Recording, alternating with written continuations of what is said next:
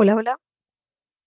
Hoy, después de estar hablando con personas súper interesantes y súper geniales,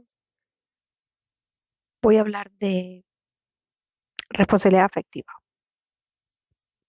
Una palabra, una, una palabra, son dos palabras.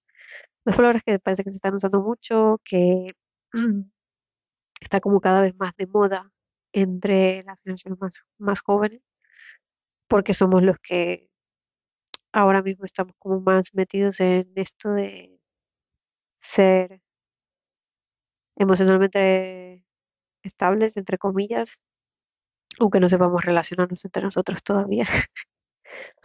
Pero bueno, también es verdad que es una de estas cosas que aprendes saliéndote de, de las relaciones de pareja más mm, comunes, cuando empiezas a relacionarte con gente que ha vivido pues el poliamor o, cualquier otro tipo de relación que se sale de, de la etiqueta de chico-chica y ya está.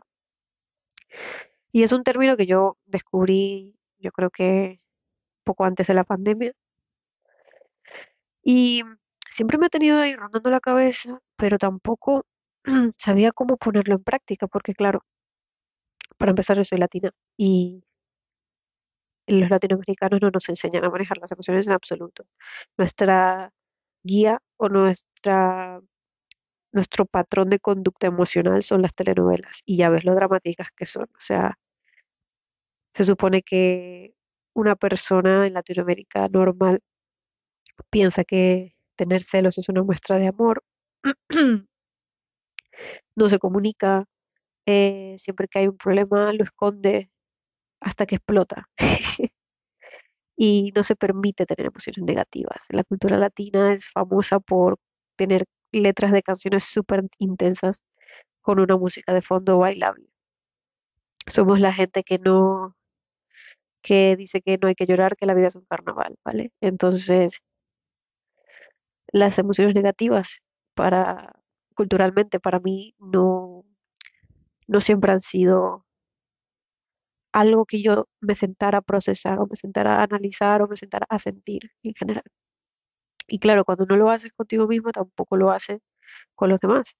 Eh, al punto en el que te mutilas emocionalmente y es como que no te permites tener o sentir las emociones en su amplitud. Te relacionas con personas que sabes que no te van a hacer demasiado daño por, porque eres, emocionalmente distante, no, no conectas realmente con nadie, no te permites abrirte, no te permites eh, ser del todo con la gente, como que creas una fachada de ti y en cuanto la fachada se rompe, se acaba la relación. Yo hablo mucho de muchas cosas y parece que yo lo sé todo, pero no, o sea, eh, estas son cosas que yo he vivido, cosas que me han pasado, cosas que he tenido que procesar y madurar y entender y la decisión de ser yo misma es una decisión que literalmente tomo todos los días porque es difícil, es duro. Eh, creo que nunca en la vida me había sentido tan frágil y vulnerable como ahora que cada vez lo intento más. Siempre tengo la oportunidad de no serlo y las veces que lo elijo eh, es un riesgo y me da mucho miedo, pero lo sigo intentando.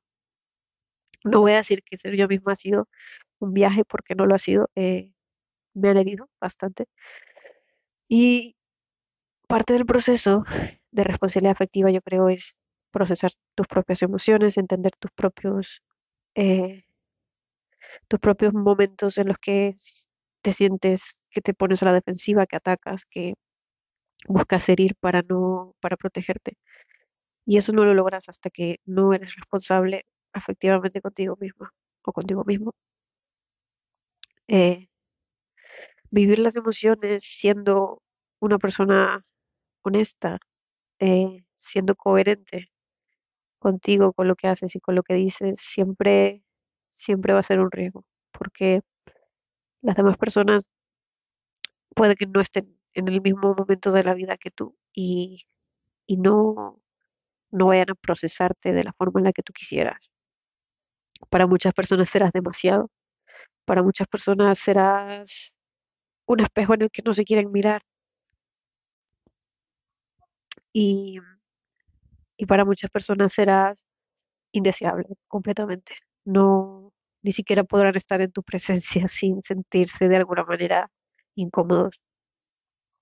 Y, y hay que entender que las personas procesamos las cosas desde nuestros propios puntos de vista y muchas de las cosas que nos pasan, mm, la mayoría de las veces, no tienen nada que ver con nosotros.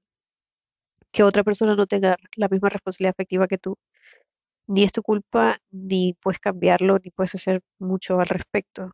Tú lo único que puedes hacer es limitar la experiencia que tienes con esas personas en una forma en la que tú te sientas cómoda.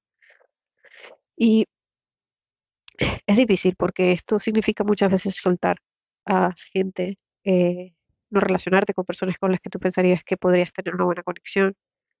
Y, y pues, pues es lo que tiene que, que soltar no siempre es fácil, soltar no, no es una, no es una actividad placentera. Entonces, más que conversar sobre cómo la responsabilidad, cómo, o sea, cómo está mal no tener responsabilidad afectiva o eh, culpar a la gente que no sabe lo que es ser responsable, ser responsable efectivamente con sus relaciones personales o hacer sentir mal a la gente que nunca ha procesado sus cosas. Más que eso quiero puntualizar que no va de los demás. La responsabilidad afectiva empieza por, por ti, por entenderte a ti, por saber qué es lo que tú necesitas, quieres y mereces, eh, por entender cuáles son las cosas que a ti te pueden hacer sentir bien o mal, saber comunicarlas, sobre todo contigo misma, y poner siempre las cosas en la mesa con respecto a cualquier tipo de relaciones que vayas a tener en el futuro, ya sea de amistad, ya sea de pareja. Siempre dar a entender claramente lo que quieres, lo que intentas tener con esta persona. Si quieres ser amigos, pues decirlo, si quieres ser algo más, decirlo también. Y nos cuesta muchísimo. Yo he tenido experiencias, sobre todo aquí en España, porque bueno, creo que los latinos somos un poco más pasionales y cuando alguien, cuando alguien te cae bien o cuando sientes conexión con alguien no tienes tampoco ese temor en decirlo. Últimamente he tenido, tengo bastante variedad de amigos y entre ellos tengo amigos que son latinoamericanos y hemos pasado momentos muy, muy chéveres y muy bien y no tenemos ningún problema de decirnos, oye, me caes súper bien, eh, te quiero un montón, eh, conocerte ha sido maravilloso y que sea recíproco. Que la otra persona también te diga, pues sí, eh, me lo paso súper bien contigo, qué bien, genial. Pero sí que es verdad que con, con españoles es más difícil, como que no, como que les cuesta un poquito más eh, escuchar que alguien diga, oye, me caes súper bien, tal, o me gustas, o tal. Ese tipo de cosas es como que les cuesta un poquito más. Al menos en mi experiencia, probablemente no todo el mundo es así. Pero bueno, eh, yo intento ser siempre clara y honesta con los tipos, el tipo de relaciones que quiero tener con las personas. Eh, cuando alguien me cae bien, cuando alguien hace algo que no me gusta, también se lo digo. Eso siempre lo he hecho, la verdad. Y hablo, hablo- hablé en algún momento sobre los límites y sobre los triggers y cosas que he ido aprendiendo en el camino. Y la verdad es que los estoy poniendo en práctica y poner límites me, cada vez me lleva más hacia mí misma. Cada vez que pongo un límite que sé que es necesario para mí y que puede que me haga perder a la otra persona, aún así lo hago porque me priorizo. Y yo antes era una persona que por no perder a alguien no decía nada.